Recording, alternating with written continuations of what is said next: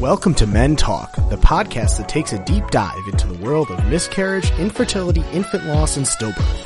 Hosted by Daniel Landau, founder of menshelpline.org, we'll be sitting down every week with real guys to discuss their stories, struggles, and triumphs. So grab a drink, sit tight, and let's talk. Hello, everybody, and welcome to another episode of the Men Talk podcast. I'm your host, Daniel Landau, and this week's episode, we have the honor and privilege of having Kelly Jean Philippe. Kelly is an amazing guy. He is the host of the Welcome to Fatherhood podcast, also one of our newest board members from Men's Helpline. He hails from Philadelphia. So, Kelly, I'll let you introduce yourself and uh, feel free to share your story, your journey, and then uh, we'll take it from there. Floor is yours. Thank you, man. Thank you for having me on the podcast. Uh, as you said, my name is Kelly Jean Philippe. I live in Philadelphia, PA. I'm a father of two. Um, the journey to getting to my sons is the reason or part of the reason why we're having this conversation. Became a dad back in 2020, uh, May 2020, and most recently February of this year. Um, my eldest is three years old. My youngest is going to turn three months old tomorrow uh, exactly tomorrow. Uh, yeah, I'm the host of the Welcome to Fatherhood podcast. Um, typically the flavor of the podcast was to highlight my experiences as a father and also inviting other men to talk about their fatherhood journey.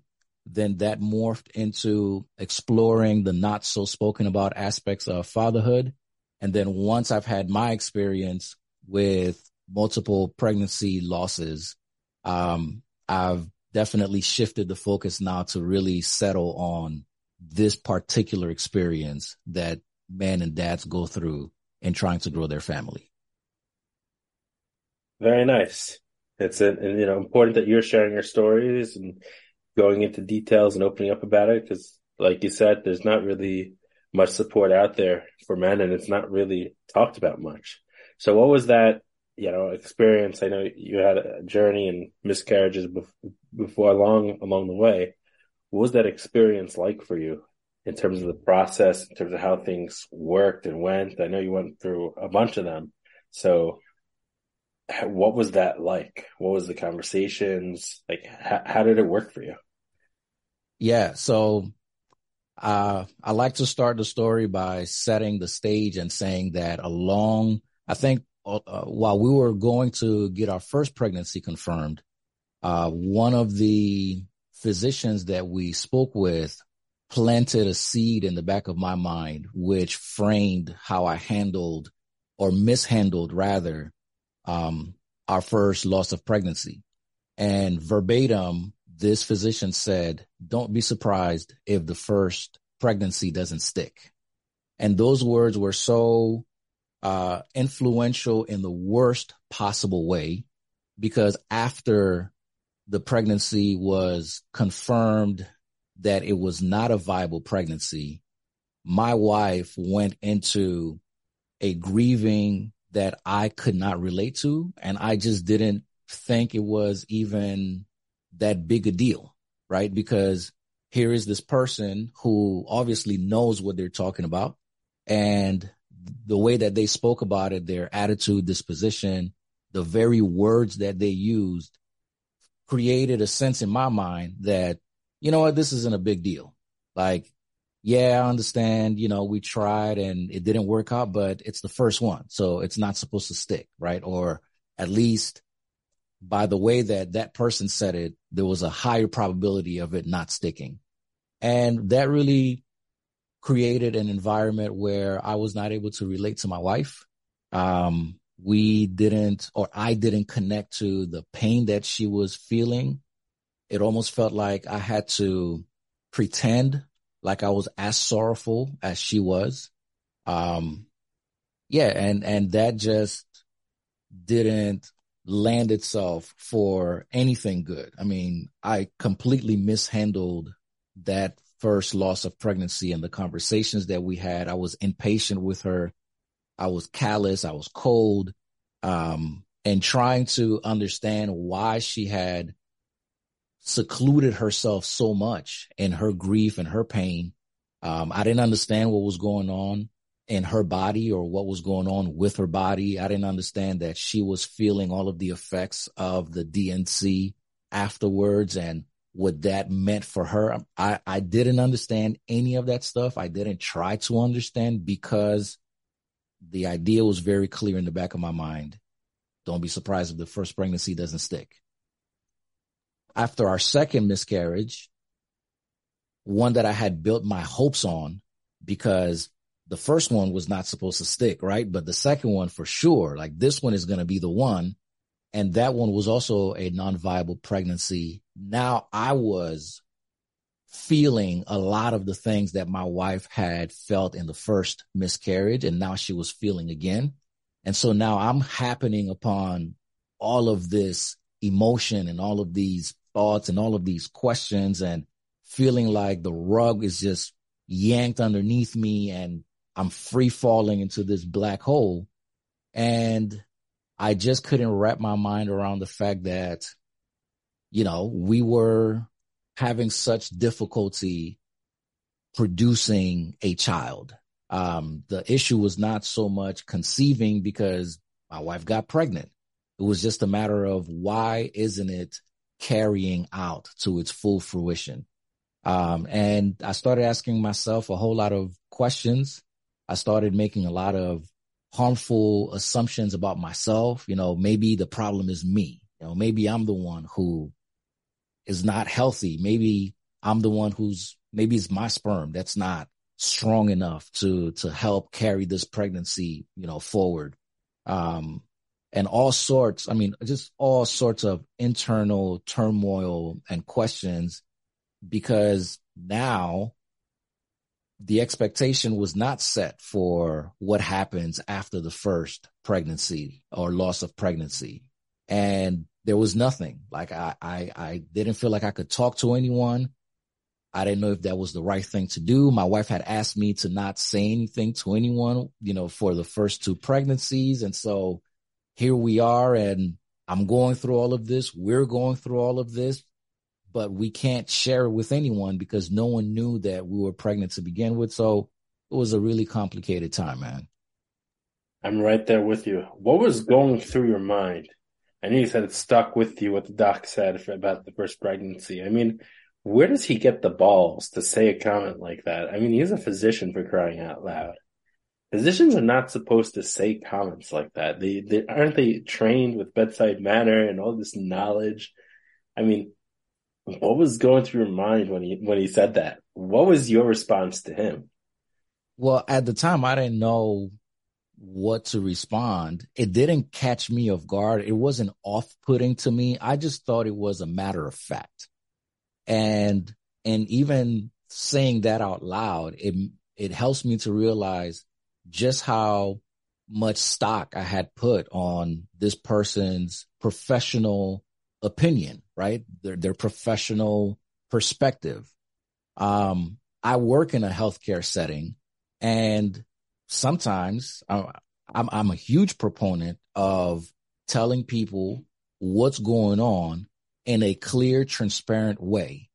But what was lacking in this instance, now looking back at it, is that that person didn't have a sense of sincerity and warmth in the way that they approached the conversation. It was just this one off sentence. Don't be surprised if the first pregnancy doesn't stick.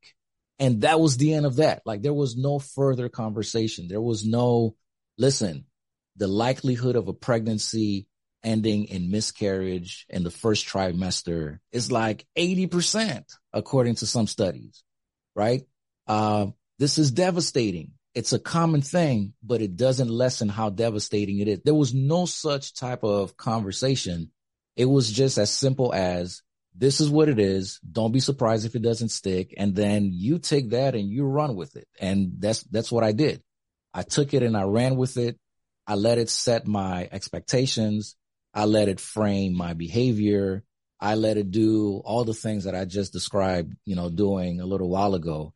And you know, to your comment about physicians being trained with bedside manner, I think that's one of the that's one of the things that I would love to impact directly because there is a way to have this conversation that both presents the harsh reality of how difficult it might be for a family trying to not just conceive, but expand their family. But there's also a way to have that conversation that communicates a sense of empathy, that communicates a sense of, you know, in an ideal world, this would not be happening. We're not living in an ideal world. And so we're, we're here to help support in whatever way we can if this thing should turn out to be as difficult as it's looking in this particular instance. Yeah, what you said is is right on. I mean, those things that you're saying are so super powerful. I want to go through the miscarriage experience with you. Did you did anyone at ever point ask you how you're feeling or how you're going to deal with it? Did they no.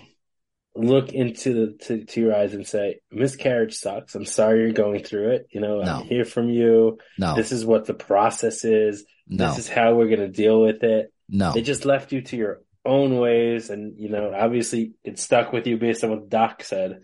You know, the first comments. So the way you handled it, obviously, you know, it's a trauma, it's a challenge, but blame it on the doc, right? And I'll tell you this: the whole process, the whole process, especially the first two, the last two are kind of different, but particularly the first two, right? So I already spoke about my mishandling of the first one, but even then, the person who was in focus was my wife, right? Because obviously she was the one who was carrying, she was the one who was carrying and all of that.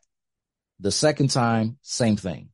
There was no, the second time, I don't know if I shared the story with you before, Daniel, but the second time I go with my wife again to, to get the D&C and what's happening is that we're waiting in a small room and this time the physician walks in and he completely, I'm talking about completely dismisses my presence in the room. He sits to his back towards me. He addresses my wife. He gets her consent. He gets up and he walks out. Are you kidding at, me? At no point did the man make eye contact with me. At no point did the man acknowledge me. At no point did the man turn to me and say, Hey, I am, I'm so glad you're here, but I'm so sorry that you are all going through. There was no such thing.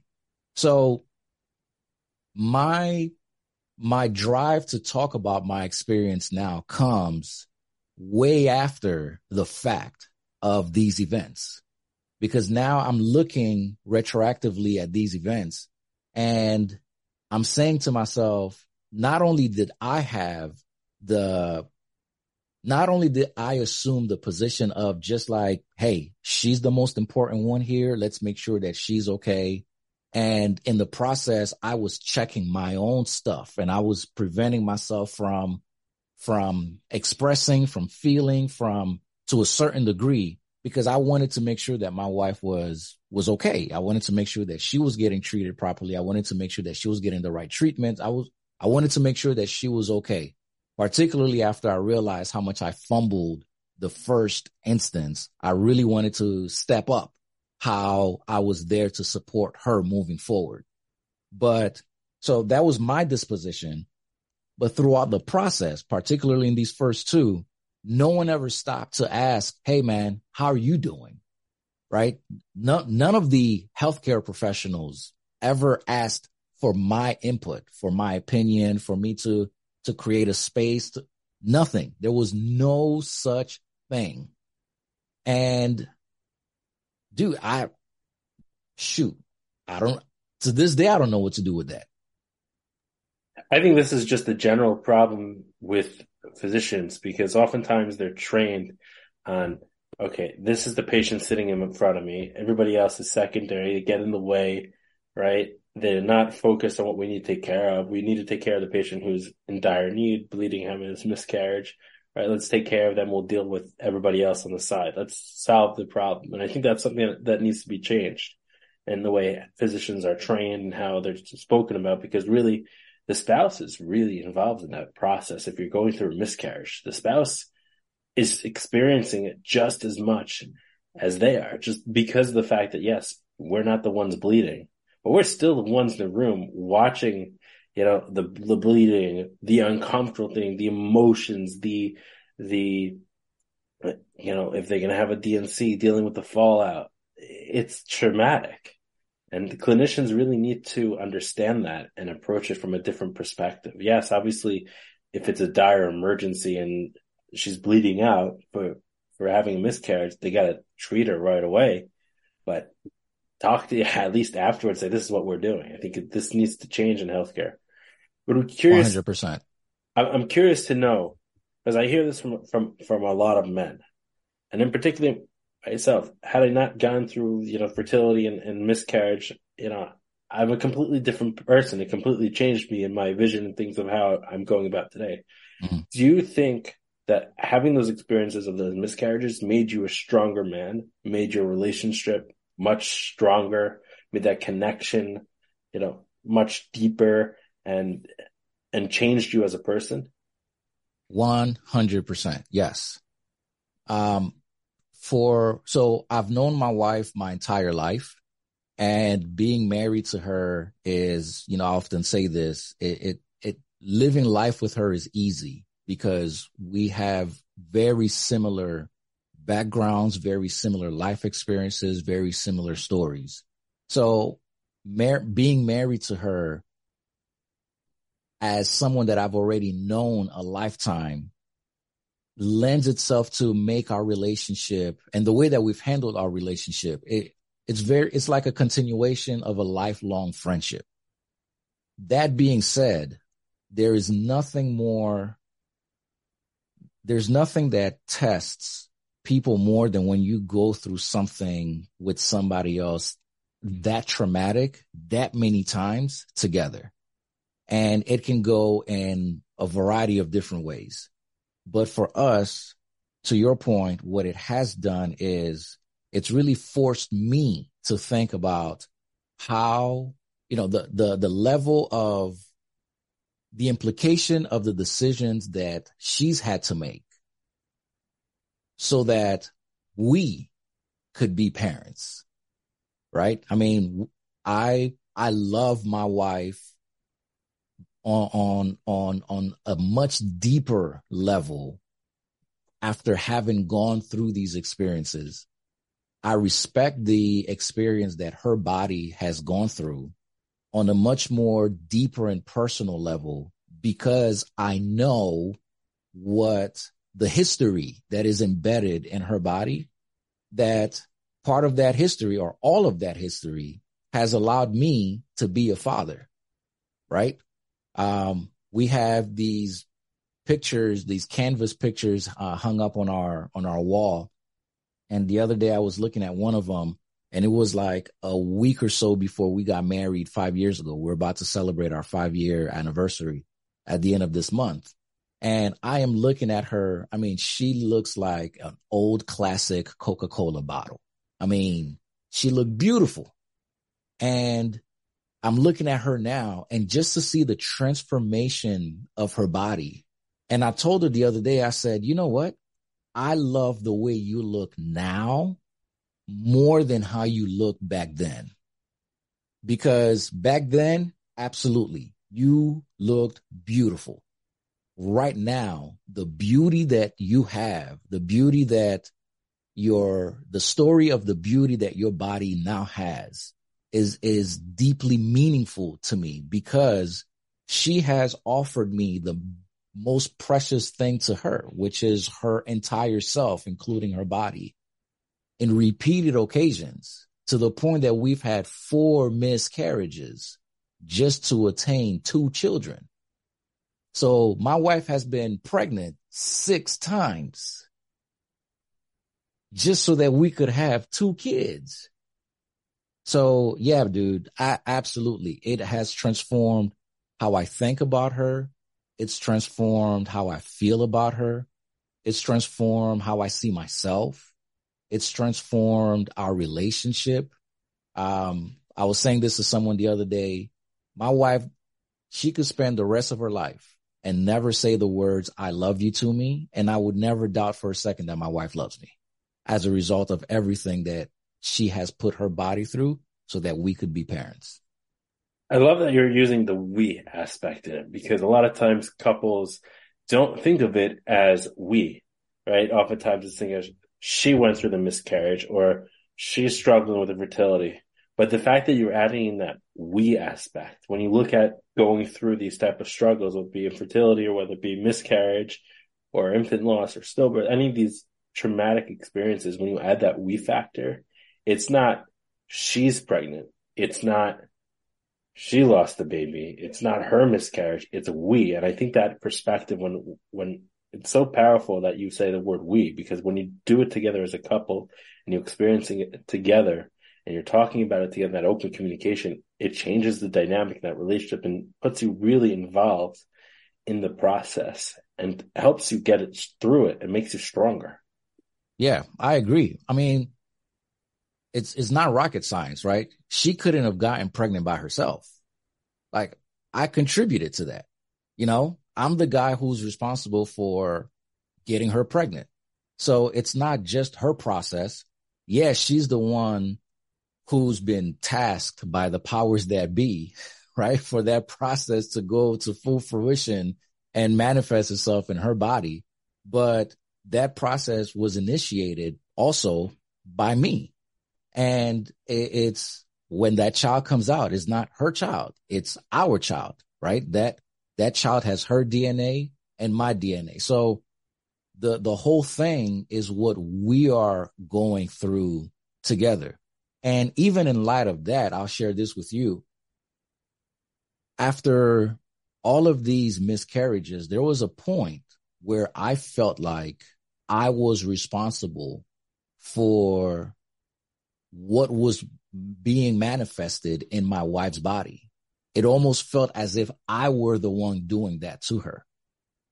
You know, I, I took a, a level of responsibility subconsciously. And the only reason why I'm able to verbalize it now is because recently I was having a conversation with a miscarriage doula and it surprised me that those words were coming out of my mouth. Like I was actually confessing to that out loud. I felt responsible for what was being manifested in my wife's body.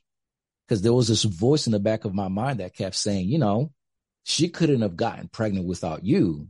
So you're the one who's responsible for the D&Cs. You're the one responsible for the miscarriage happening at home. Like you're the one responsible for the changes in her body. You're the one responsible for the way that she now perceives herself Like you're responsible for that.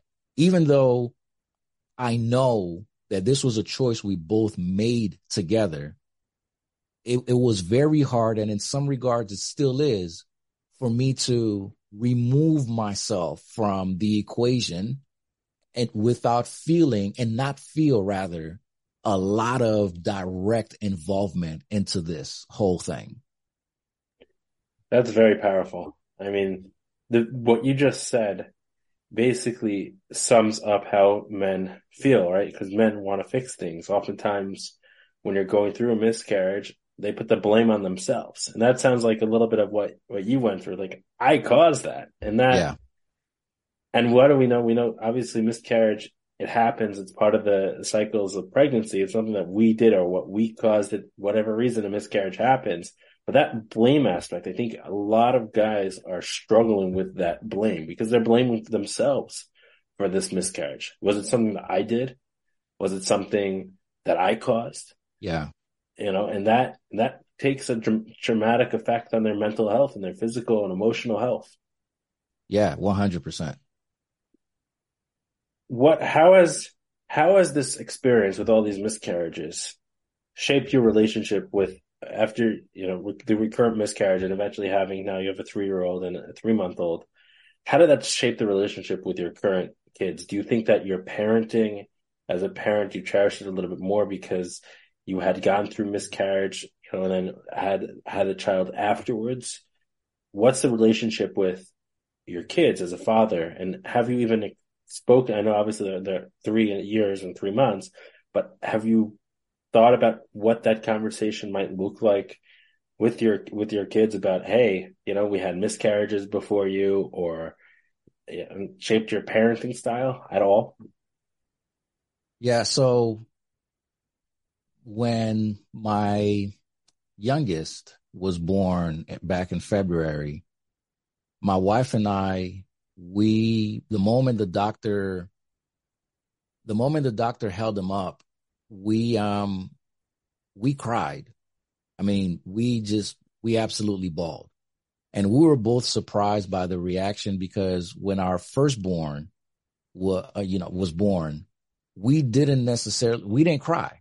I mean, we were, we were happy. We were excited to finally have a child after two miscarriages, but we didn't cry partly because it was in the middle of COVID and there was a lot of I mean, the, the world was literally beginning to be set on fire as a result of the George Floyd thing while we were in the hospital. I mean, fun fact that's not so fun. George Floyd died on the 25th of May.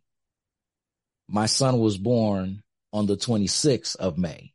So by the time the video of George Floyd's murder was circulating and then producing you know, and an outcry, we were in the hospital. So we were entirely oblivious to all of that.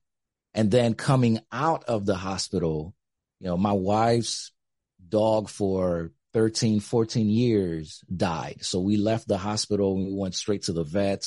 So there was a lot of external stuff that was happening while we were, while we welcomed our firstborn when Eden, our second born, when he was born, you know, the weight of how much time it took to get to him and the weight of all of the previous miscarriages, at least for me, it felt like it finally lifted off of my shoulders and I could not stop myself from crying. My wife had him via C section. And so about an hour into his being born, I'm in the OR and I'm holding him and cradling him and talking to him and I can't stop crying. Like I was crying for the whole time while I'm holding him because I'm looking at him and I'm saying, I can't believe he's actually here. Like we actually have a second child after all that we've been through. So it definitely plays a role into how I relate to my sons, into how I see them and uh, how I frame myself as a parent. It, it absolutely plays a role into that. What I love about having this opportunity to, to talk about my experience, talking about my experience on my own platform, writing about it, talking about it with other people is that should my sons decide to become fathers and to pursue starting a family and what have you, and they go through a similar event, I can now present many conversations to them so that they can hear a variety of different perspectives so that they understand or they know, perhaps can even relate to the fact that, you know, this sucks that it's happening it's not, you're not the first one it's happened to. It happened to daddy too. And not just daddy, but so many other people. So it's, um, it, it's, I don't know if there is, I don't know if there's a space to talk to them about it now. Um, I don't know if as they're growing, it's going to be, you know, it's going to come up in conversation. I don't know if they might have like a school project or something and I would have to talk to them about it. I just know that my disposition is never going to be to shy away from having this conversation with them whenever appropriate. And should they go through the same experience, you know, I will be there to walk them through it and open up about how they got there and the journey that me and my wife, their mom, had gone through in order to get to them. That's amazing and really inspiring. And I'm glad you're doing this and I'm glad, you know, your kids can, can listen to this and others as well. I want to take a, a step back for a second because you mentioned you were in the OR crime. Yeah. Went, were you actually in the OR during, during the C-section or did you come in afterwards?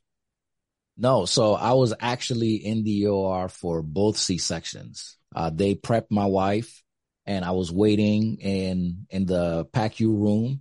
And um, as soon as they were ready for me to go, someone came from the OR. They grabbed me, and I was stationed right next to to my wife's head. Uh, so the first time you know, in the middle of COVID, the whole nine, you know, we, we, we were talking. She had a horrible experience. The second time though, uh, back in February, this past February, we were talking. I mean, it was just like a casual conversation while all of this was happening. I had my phone ready. And as soon as they were able to get to him and pick him up and hold him up, I mean, it was just there he is. And we just we looked at each other we looked at him and then we were just uh, we are just overcome with emotion and we just cried man i put my head next to her and i told her how much how beautiful she looked and how much i loved her and you know we did it and we just kept crying and yeah dude until they wheeled her out of the or um i was right there the whole time incredible i want to ask you your opinion on a very delicate matter. Yeah. If we as men are allowed in the OR during a C-section, why is it that you think that doctors won't talk to us about the experience of a miscarriage, a D&C, or even, you know, if in the fertility sense of not being allowed in the room for a retrieval, right? If we're allowed in the C room for a C-section delivery, but why are you, why aren't we as men allowed for all the other parts and other aspects of, of the process? Man, I don't think I've ever thought about that question until this very moment, but that is a very, that that's an important question. Recently I was in a conversation with someone and what became clear to me is that throughout the whole process, so stepping way back to the beginning, right? Imagining a man who is for the first time becoming a father and he's stepping into healthcare spaces with his partner. Let's assume, just to keep it clean, that's his wife. And the moment they get to the healthcare setting, their trajectories, according to my humble opinion, their trajectories are set on a different course. Even though he might show up you know, this guy is doing his due diligence and showing up appointment after appointment, their trajectories of the experience is still set on different paths. The policies in those places, the decorum in those places, uh, everything about that space subconsciously, in my opinion, communicates to him, you are stepping in foreign territory not necessarily that it's hostile territory. It's just foreign territory because here the rightful citizen, if you will, is mom. You are just, even the language that is used, Daniel, right? You are the, so for me, I could attest to this myself. I did show up to all of the appointments with my wife and I because of COVID, I would have to sign this, uh, this thing to get a green pass that would allow me to be there, you know, checking off that I don't have any COVID symptoms.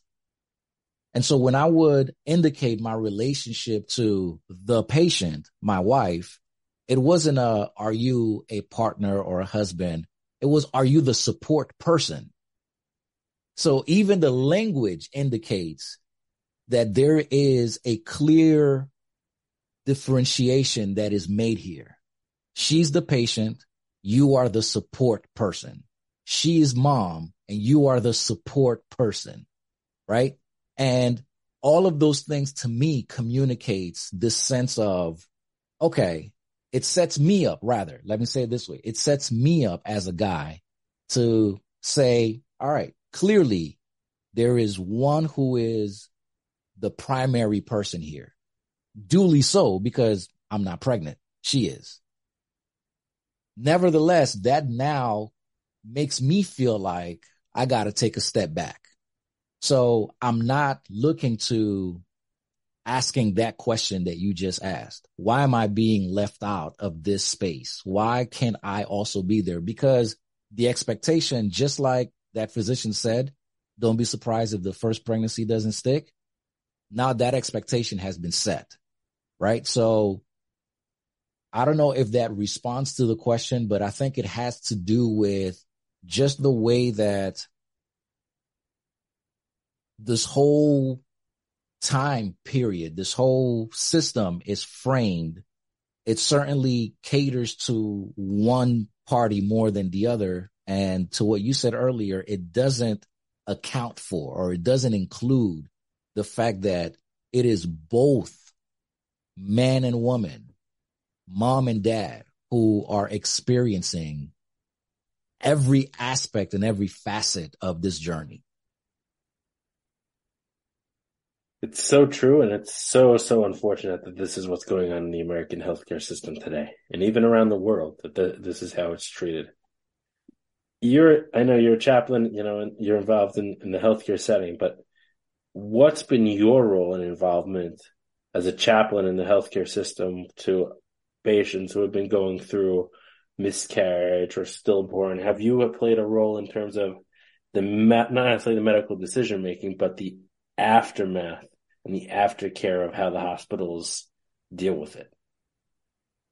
So at my level of, di- of direct involvement is particularly with the family who is experiencing that event or those events. Um, I work at a pedi- pediatric setting and as a chaplain, I have been in position, in a position to support people who are having, I mean, just devastating life events. Um, to say it, you know, that way. What's changed for me is that since becoming a father, I have now more awareness of the father's experience in those moments. Prior to that, and I can say, I, you know, I'll tell on myself prior to that, I was more focused on the mom in the room and not the dad. So I would walk in and if mom, which was usually the case, was more emotive and having a difficult time externally showing signs of of uh, grief and pain and crying and the whole nine, then I would cater more toward her needs. I would see dad. I would acknowledge dad, but dad wasn't crying. Dad wasn't verbally expressing himself.